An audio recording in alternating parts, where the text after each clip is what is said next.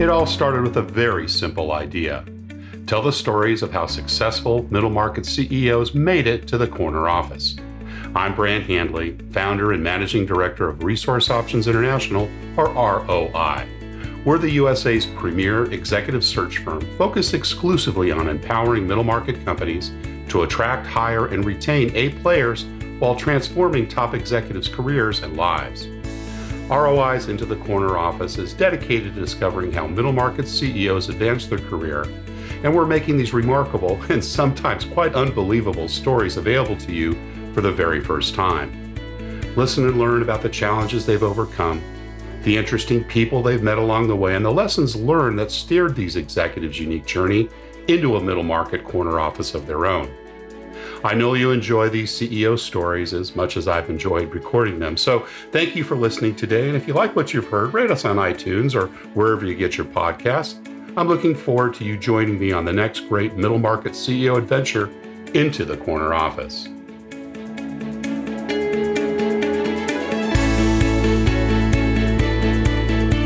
My guest today is John Ruhlin. John is the world's leading authority in maximizing customer loyalty through radical generosity.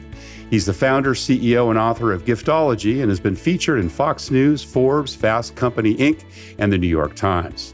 While becoming the number one performer out of 1.5 million sales reps for one of the world's most recognizable brands, John developed a system of using generosity to gain access to elite clients and generate thousands of referrals. He and his firm now help automate this process for individuals and organizations like UBS, Raymond James, DR Horton, Keller Williams, the Chicago Cubs, and Caesars Palace. John and the Giftology team can help any individual turn their clients into their own personal sales force to drive exceptional growth. John Ruhlin, welcome into the corner office. Hey, thanks for having me, Brant.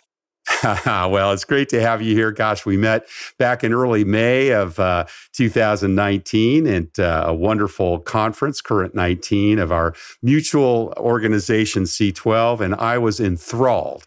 And I was so pleased when you responded positively to come onto the podcast along with a lot of other C12 uh, CEOs, just so they could we learn a little more about you and you know kind of the secret sauce to your success and sharing that with our audience. Yeah, no, I'm excited. I, I love working with uh, with believers in in leadership. So this uh, this should be a lot of fun. Awesome, John. Well, let's get started. And I know parts of your story, and, and pardon my laughter in advance because I know you've got some pretty, pretty funny angles and directions that have taken place over the years. But let's start with those early years and tell us a little bit about where you grew up and, you know, what your early family life was like.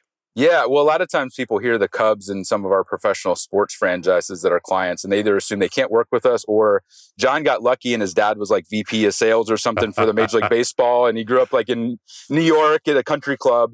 Uh, the exact opposite's true. I'm a farm yeah. boy from Ohio. I grew up milking goats every morning, one of six kids on 47 acres in the middle of Nowheresville, Ohio. And, uh, Fantastic. Uh, Where were you in the pecking order of the of the six kids? Uh, second oldest. Second, second oldest. Yeah, okay. so in the middle there, and and uh, I hated baling hay every summer when everybody else was going to the swimming pool or Disney World. I was up in the hay mile. It was 125 degrees, and you know I was like, "This is for the birds. I want to do right. something else." And uh, decided I was I'd get great grades and go make mom proud and be a doctor.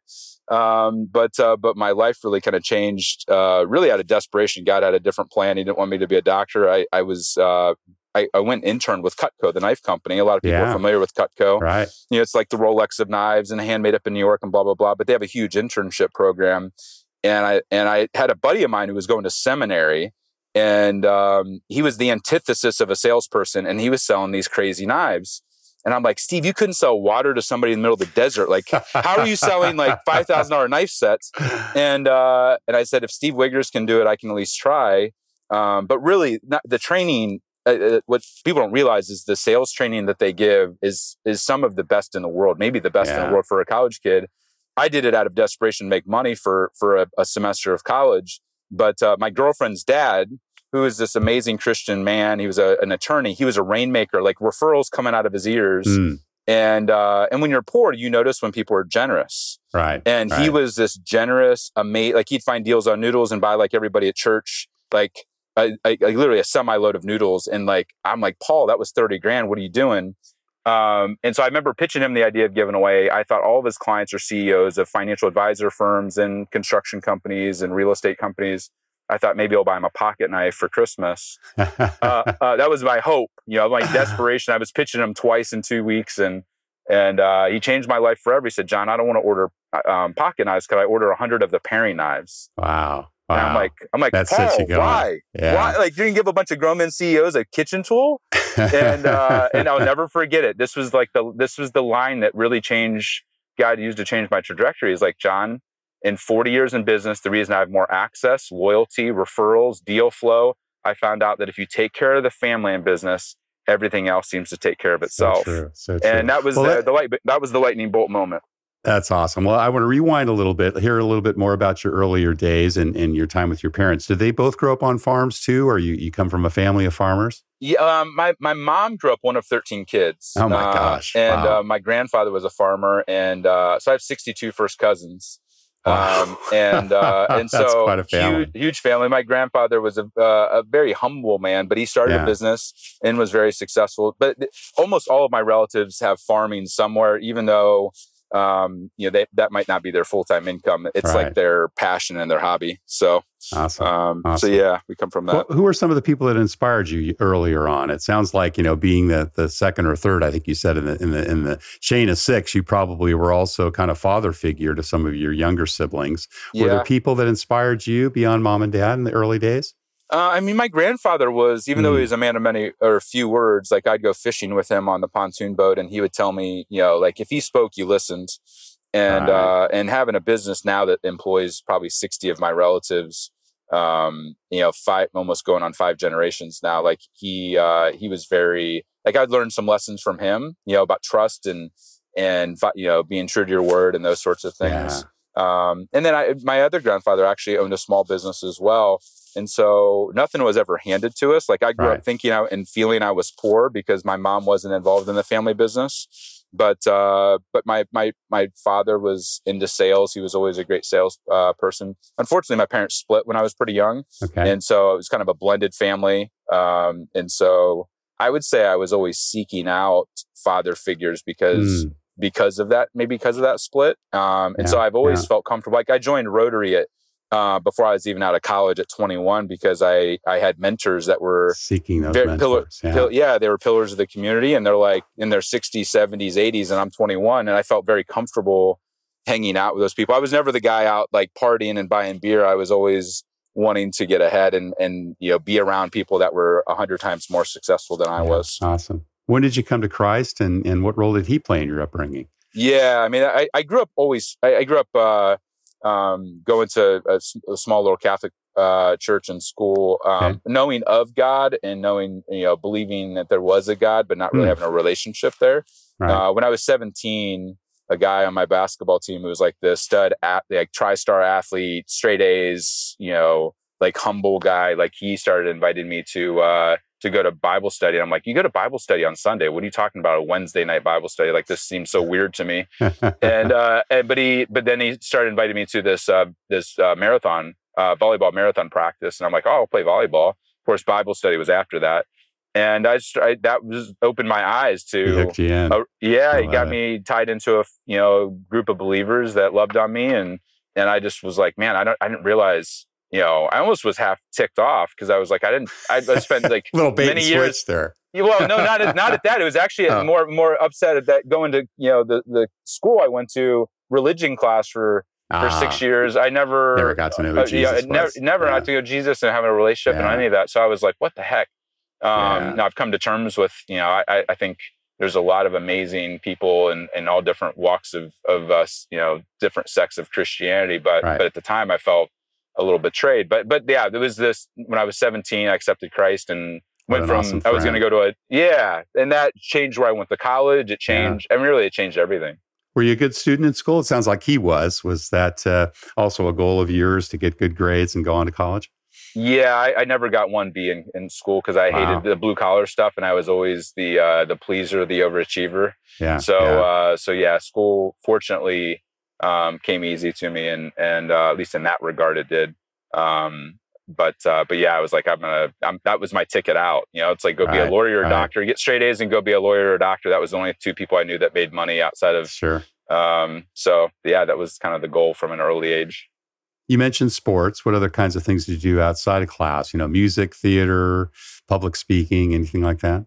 Um, I played basketball uh, since I was young. Has always been a passion. I always wanted to be an NBA player, and that just wasn't in the cards. Um, I, I yeah, still play to this day, one or once or twice a week. Get five thirty in the morning with a group of guys, and and uh, and love the sport, love following it.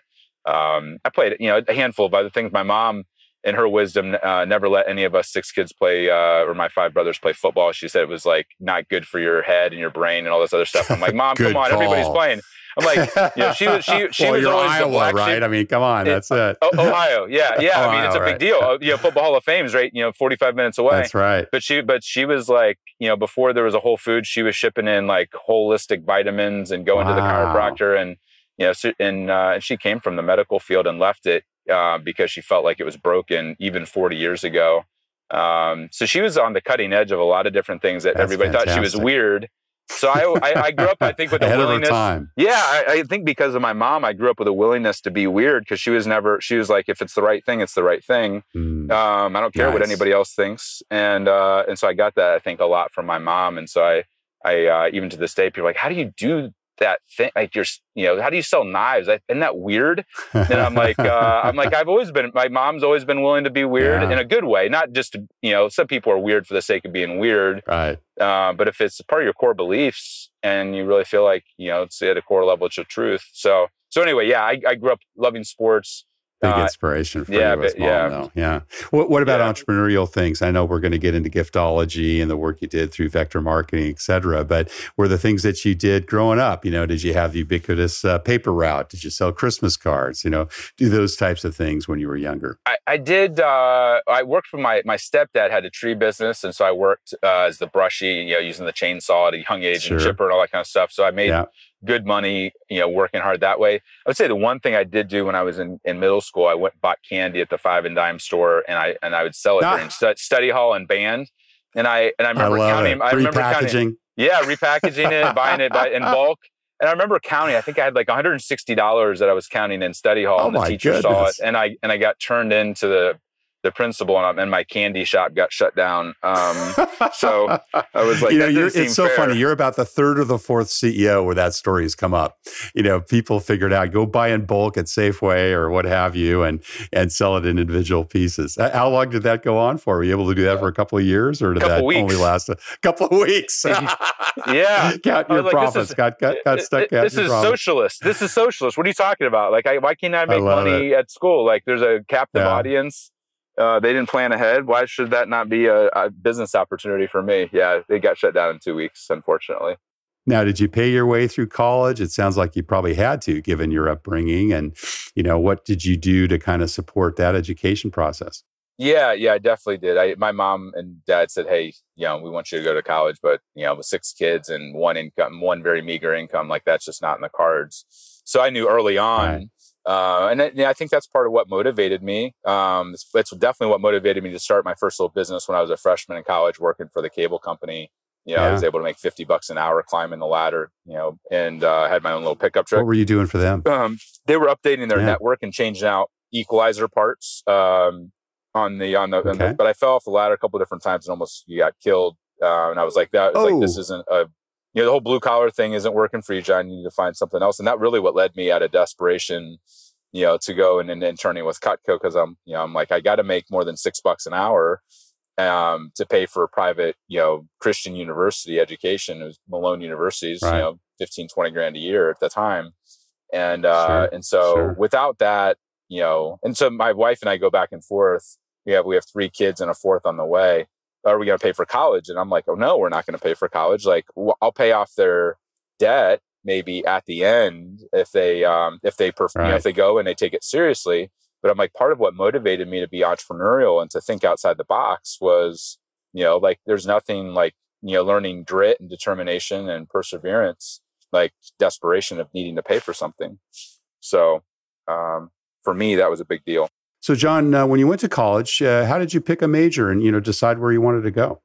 Well, I originally uh, was thinking I was going to Xavier at D1 school, where my Oh, yeah. actually the guy who led me to Christ was going for a baseball scholarship, and then decided God was calling me to uh, to Malone University, a lot smaller university, and uh, was planning on going to med school. So I was pre med, and uh, just fell in love with Malone. Actually, that's where uh, a couple friends were going. It was about an hour from where I grew up, nice. and uh, and um, but yeah, I ended up uh, because of the stuff with Cutco and whatever else. I, I, I put med school on hold, but the but originally it was like, hey, get your undergrad degree at a great Christian university. I was you know I was new Christian and didn't want to go off to a huge school. Like I knew right. I kind of needed the the smaller three four thousand person experience, and and uh, was you know was really happy I made that decision. Yeah, cool. And then did you finish your bachelor's there, or did you move on to another location? I did. I uh, yeah. I almost I thought about dropping out of school because I I um. Well, yeah, you started with Cutco, right? When, yeah. when did that? Yeah, yeah. Yeah, I started when I was 20. So I interned 20, there yeah. and uh and um and so yeah, I thought it was gonna um yeah, I, I was at some level one one summer of selling Cutco taught me more than I'd learned in almost you know 12 years of school or college or anything else. Like it was, I mean, it was like basically drinking from a fire hose because I didn't really think of myself as a salesperson or a business person or right, right. you know like you just you. um It's amazing how when you're thrown into the deep end of the pool, uh, the amount of things that you ha- you're forced to learn very quickly, and right. uh, and for me that was the case. Well, you know, your reputation precedes you. Believe it or not, just the other day, I have a candidate for a, a senior level job. I, I, obviously can't mention who he is, but he worked with Cutco and Vector back in the day. And I said, Well, you happen to know John? He goes, John Ruhlin, are you kidding me? He's a hero. and he was in a district over from you, but he was very familiar with your background. And uh, gosh, you've been working with him for how many years now? 15, 20, close to that? Yeah, I, I interned with him 19 years ago. And, oh and even to this day, people like, you know, the New York Times will reach out and like, John, what's the hot new sexy gift? What's the hot thing everybody's picking? And I'm like, the stupid Same knives. thing it was 20 years yeah. ago. I'm like, the stupid knives are like, are you serious? Like they think I'm joking. I'm like, no, like it's actually was still to this day, like one of the most popular gifts that people buy through us. And, and people are shocked that we're still connected to them. I'm like, we still have a handshake agreement. Like the, so the awesome. owners of the company, it's privately owned. They're just uh, the, the, the people who lead the company are just, you know, like salt of the earth. I mean, they're running a $300 million company and they're, you know, they're flying, you know, uh, commercial and connecting through to save a hundred bucks. Like they're Real just humble. these low, humble, yeah. just, you know, honest, amazing. I can't speak, you know, um, often enough about what, just the leadership and who they are. Oh, they're fabulous. You know, I, I started a new diet and a workout program where I do a lot of smoothies and so forth. So I literally travel with my own knife because so funny? often I find myself in hotel rooms, et cetera. And so uh, I better get one of those Cutco sets myself. I uh, no lost my little blue light somewhere along the way. So, so what was that first job out of college, or, or did you go straight to Cutco and become full time straight away after you achieved your degree? Yeah, yeah. I, I interned with Cutco. I thought it would maybe, yeah. if I was lucky, it would last four weeks. I committed four weeks. That was kind of like the, you know, like sink or swim. You're either going to figure right, it out or right. not. And I did 40 appointments in my first 10 days. Wow. And, uh, and so, you know, my, when I, I started working, when I went, when I went and pitched my girlfriend's dad, like that was the life changer. Cause I was sure. like, I, when I, when he bought a hundred business gifts and, uh, to, for his top hundred clients, I was like, oh my gosh, like it really wasn't about the knife and that's where people mess up. They choose the what of the gift first, and and really right. the the gift is just the delivery vehicle. But I realized that nobody was teaching people how to use generosity, true generosity, mm. and gratitude as a competitive eh, competitive advantage in business. And so when I went to go talk to people about this, they didn't care about the knives, but they all cared about how they could 100x their referrals or how they could yeah. increase their profits by 20%. And I realized like when I actually modeled what Paul was was doing, I would get access to $200 million companies and I'm 21 years old. And I'm like, holy crap, this stuff works. like, like not only is not anybody teaching it, nobody's doing it or using it. And right. so I was like, this is my, you know, I, I, got to the point where I was like, this is my calling. Like, I'm going to create a business, an outsourced gifting agency. And so I never really considered myself a person selling knives. Like, even right. Cutco, when I went and turned in my first order that was really large, it was for a thousand knife sets. Like, they thought it was fraud and they they turned it uh, in and they, they thought I was buy I sold a credit card or collected I, I credit was, cards yeah, yeah, yeah or I was or I was flipping the knives because they're real protective of the brand where it could be sold at. They thought I was selling them on eBay or overseas. And uh, but I always told people like it's not about the gift it's about the system it's basically redirecting people's marketing dollars and so I really considered myself a marketing agency right. that was just using a tool that nobody else was using.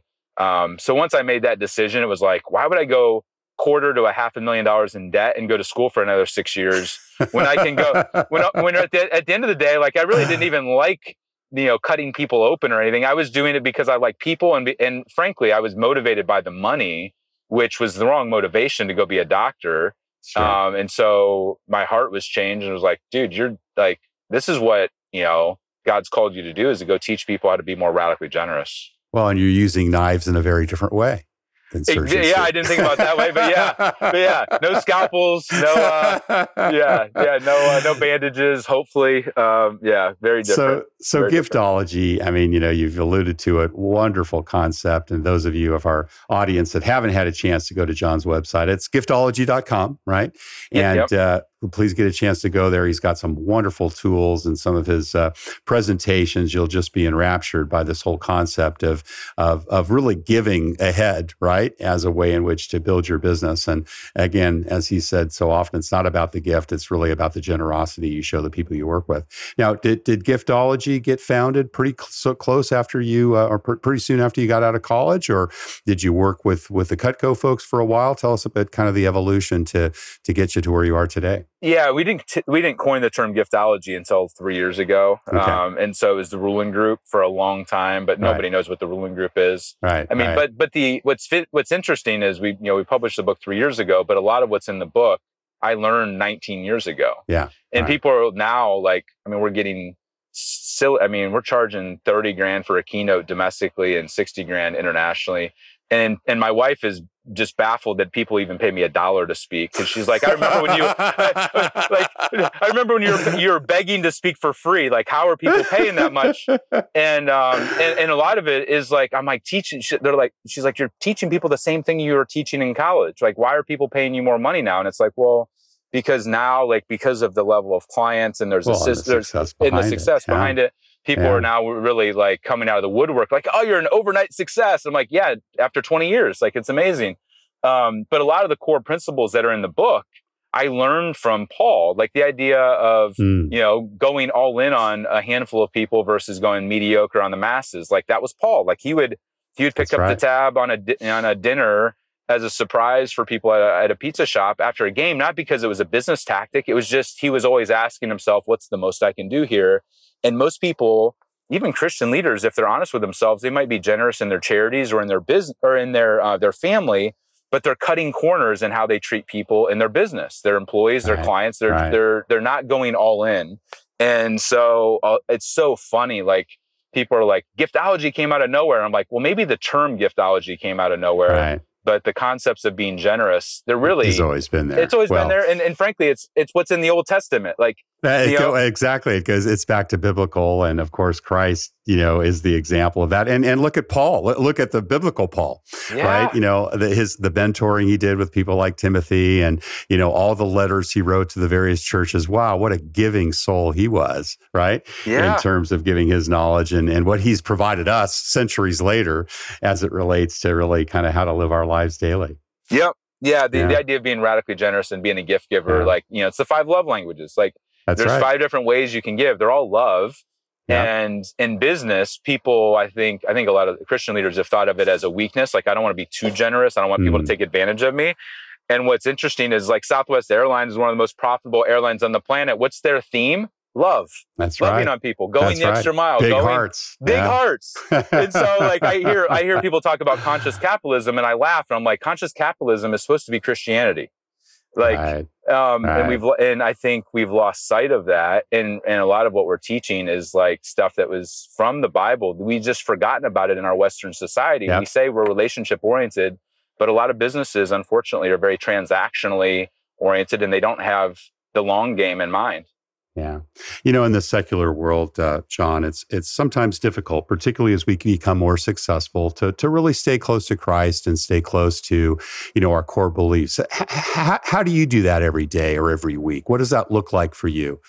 Staying humble and staying close to Him. Well, I married the right woman on the stay humble part. good, good, good answer. She's strong and she's like, John, you, you, know, I'm not your cheerleader. You married me because I, I was grounded, and you're the visionary, and mm. you're the mm. guy up in the clouds, and like I'm going to be the realist. You can be the optimist. That's that's fine. Like, and and she loves me, and she's proud of me. but but at the end of the day like she's she's brutally honest with me and candid and loves me enough to tell me the truth mm-hmm. um, i think i you know I, I, have a business partner who's very much wired differently than i am mm-hmm. um, but he's also even though he's fiscally you know conservative he's in his personal life and and like he's the kind of guy that would never say it but every every year they up their tide by a half percent Wow. Um, and so I, I, I, tend to surround myself with other givers that mm. we, I call, I have different, couple different groups that are, that are outgive clubs where we try to outgive each other.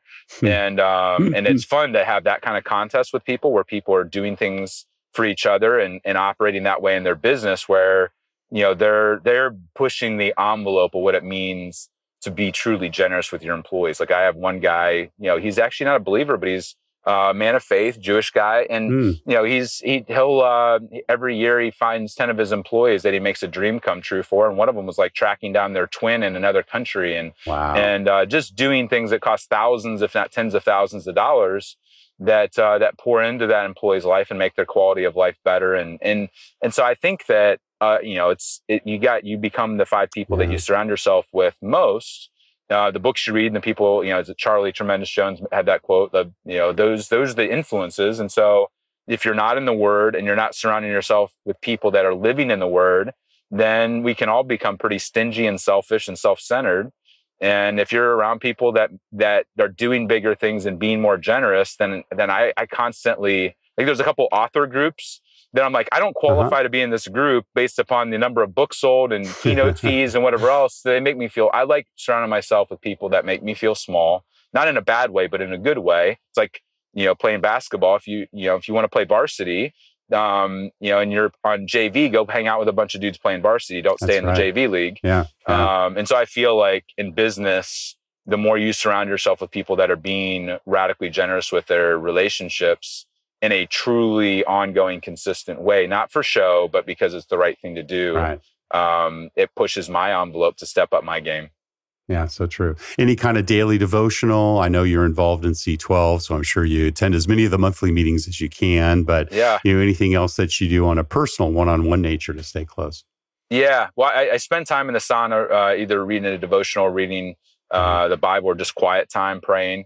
Uh, that's right. my happy place. I, I have, uh, I love the sauna. It's like where I just am able to chill out. Yeah. I feel like I'm kind of double dipping. That's your chair. That's my huh? chair. That is my chair. That's right. Two chairs. Yep. That's my, it's a three person sauna. So there's room for, uh, yeah. And, um, and so I, that's, and I have a, a, my best man at my wedding guy who doesn't live locally, but we, uh, we talk a few times a week and pray together, uh, FaceTime oftentimes and uh, he's somebody that just his faith is just strong and and uh, and grounded and you know and we're you know I'm, I'm, coming up on 10 years of marriage and I'd like to say my my marriage has been 10 years of bliss but but uh. I, there's been times where I've been a sucky husband or our marriage you know I wasn't sure if it was going to make it or not sure. and uh, and having the right group of people that are there saying dude we love you stay strong you know no matter what like yeah you know God's in this and uh and so versus, you know, she's wrong or, you know, like you should leave or just be easier to start over. Like, you know, you need the right voices in your head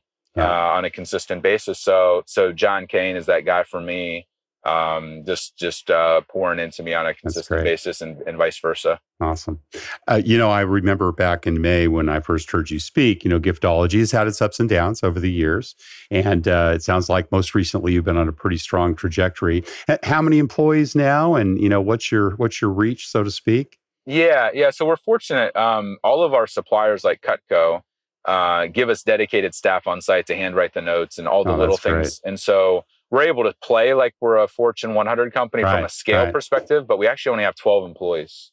Uh-huh. Um, and it, so I'm, I'm, and then all the outsourced folks and all the outsourced folks. Yeah. yeah. And so yeah. I treat, I, I, see this, in, you know, all companies, but it, it, shocks me how many, how many companies I send gifts to all of my suppliers that are nicer than most people send to their best clients. Right. And I feel like most companies, if they're honest with themselves, they don't have a business without their suppliers and they, they treat true. them like garbage or they they constantly are turning the screws to them saying hey can you drop it another nickel on pricing i'm like I, I tell my employee or my cus my suppliers like Cutco, I want to make sure you're making money because I want you to be around for another 20 years. Yeah. And I want you to like when my call comes in, I want you to take it first. And I want you to your employees to stay an extra shift to, to push out the order or take care of things. And And uh, I want preferred pricing for sure, but but it's amazing to me like how many people don't take care of their suppliers. And for me, like I I uh, I have I love uh, my employees at Cutco, even though they're not on my payroll, so to speak. Right, I right.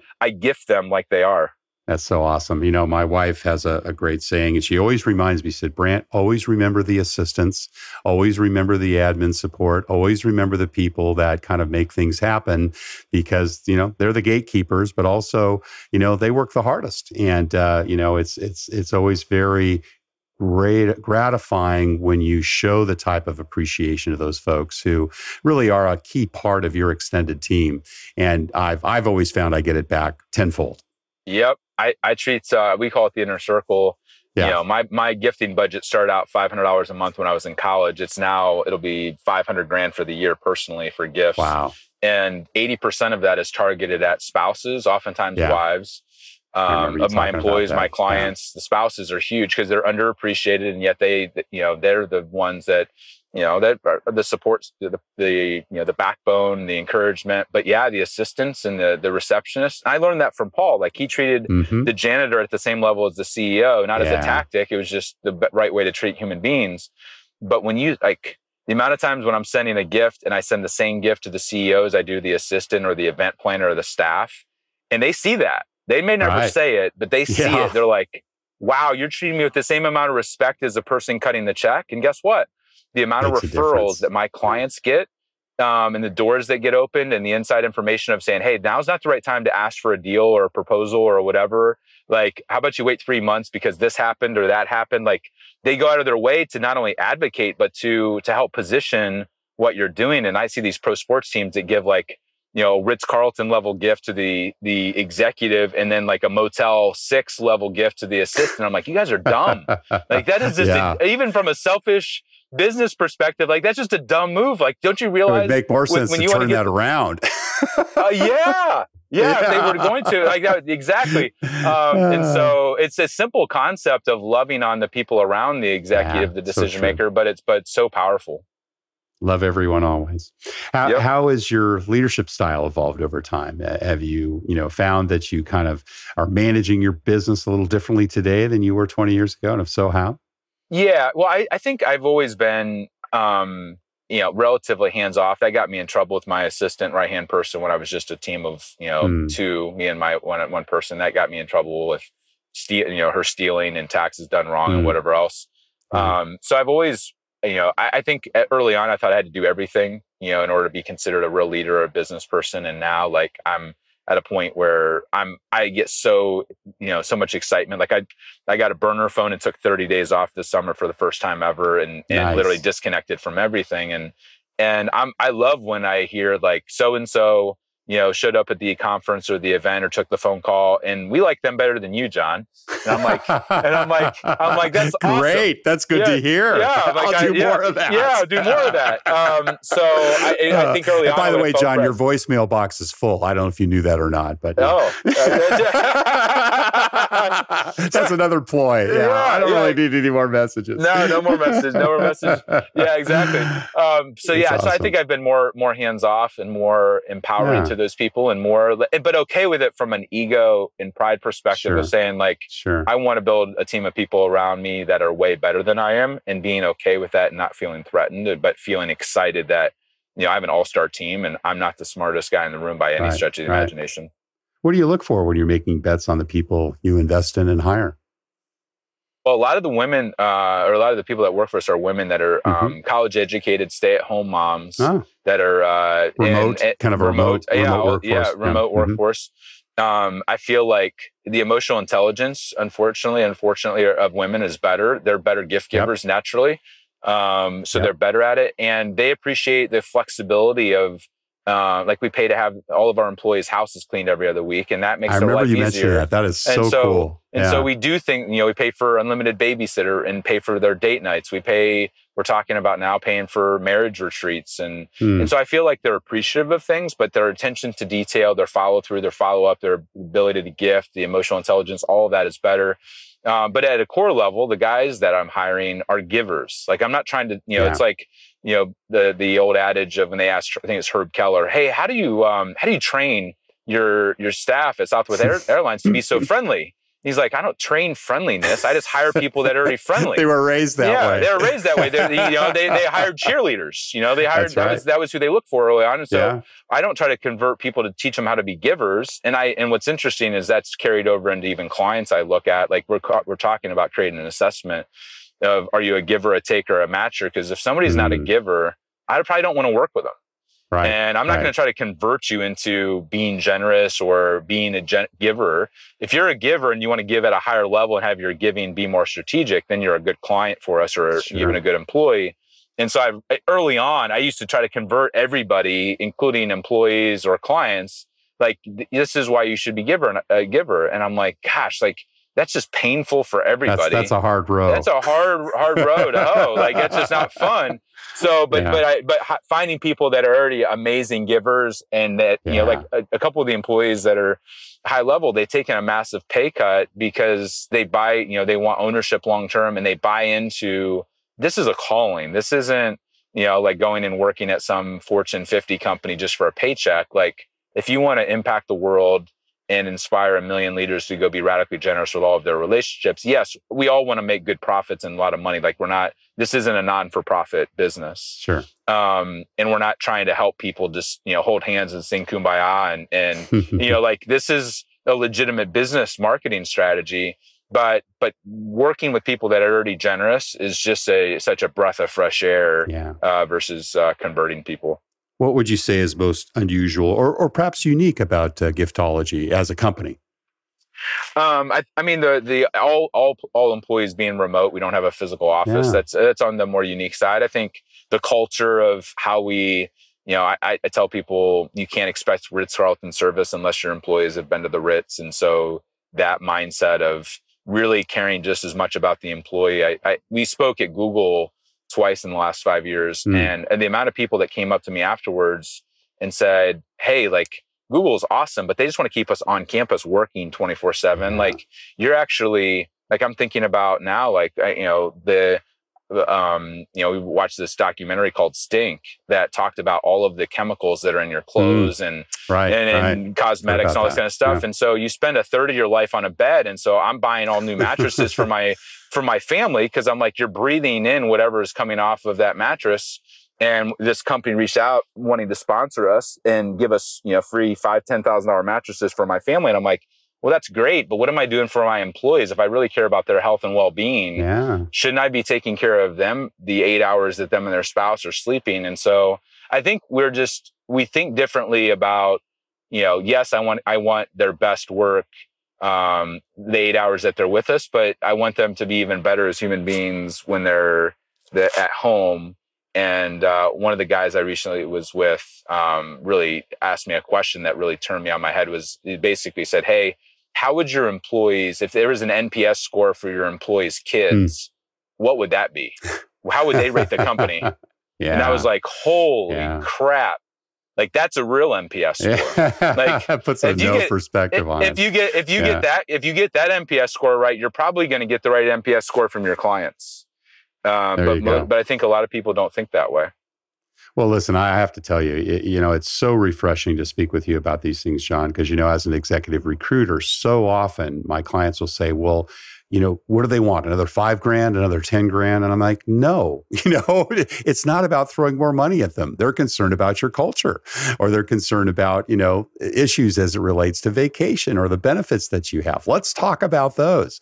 And you've just touched on so many great ideas that I want to share with my potential clients and say, yeah, well, you know, let's, let's give them maid service, right? Let's give them, you know, something that's out of the extraordinary. That's going to make, create the really wow for your company. And it's probably probably going to cost you less than five grand a year. And, uh, you know, we just need to think differently. And I just love that, John.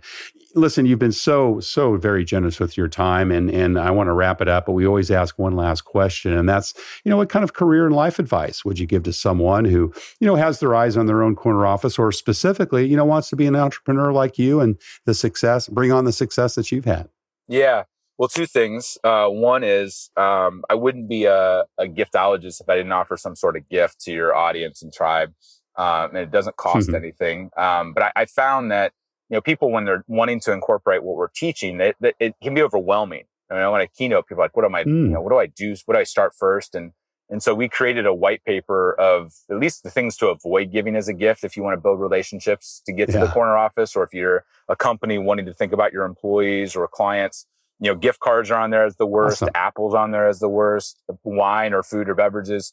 They can go download that for free at thegiversedge.com uh, thegiversedge.com. And, and it's also our top 10 articles that we've written for Forbes and Inc. of our best secrets. Um, but, but specifically to your question, um, what I'd say is that, um, most people in any company, there's politics, yeah, you know, Getting big ahead. or small. And most people, when they're trying to qu- climb the ladder, they're stepping on people and, you know, they're trying to manipulate or, or whatever else. What I found is that, yeah, the, um, the, the people, if you're world class at what you do, you you can't suck it you know as a service or as a as a leader like you have to be you know like you have to be a, go do the mm. hard work that it takes to be a, you know to have a company or be a great leader or lead a company but what i've seen and, the mm. book give and take is a great example of this but givers uh, most takers or matchers have like what I right. call a bullseye on their fail. back. Yeah. Of like when you start climbing the ladder, people are get jealous and want to see and want to secretly grab a hold of your leg and pull you back down to where they're at. And I think that when you're generous, when you pour into your people, you know, mm. when you mm. celebrate people, um, when you go all in on people, they, that you, you see people instead of having a target on their back, they want to lift you up because they know that when you're going up the ladder, you're going to reach back down and pull them along, with, pull them with you. And so at a core level, like, you know, like we all want to be altru- right, altruistic right. and like these amazing givers, but we all, we all kind of listen to the station with them. You know, what's in it for me? And when you when you take the time to pour into other people and are a giver and are known as a giver and you're world class at what you do, I see those people rise mm-hmm. up above whether they're an entrepreneur or whether they're, you know, like when you're right. generous that way, people want to see you succeed. And so that would be my recommendation. And playing the long game is not three months. That's what most people's yeah. long game is.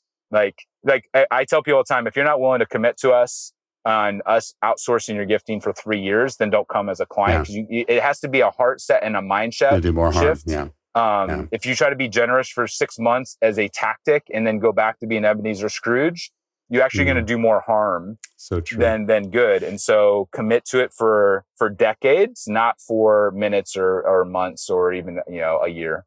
That would be my recommendation. John Ruhlin, founder, author of Giftology, and of course, CEO of the same name company. Thank you so much for sharing your journey into the corner office. Hey, thanks for having me. Thank you for listening to Into the Corner Office with Brant Hanley. We hope you enjoyed hearing our guest CEO story as much as we did. If you want to hear more CEOs reveal their journey into the corner office, please subscribe via iTunes and tell your friends and colleagues. For more information about Brant, Resource Options International, and the mighty middle market, visit www.go4roi.com. We look forward to having you join us for our next episode.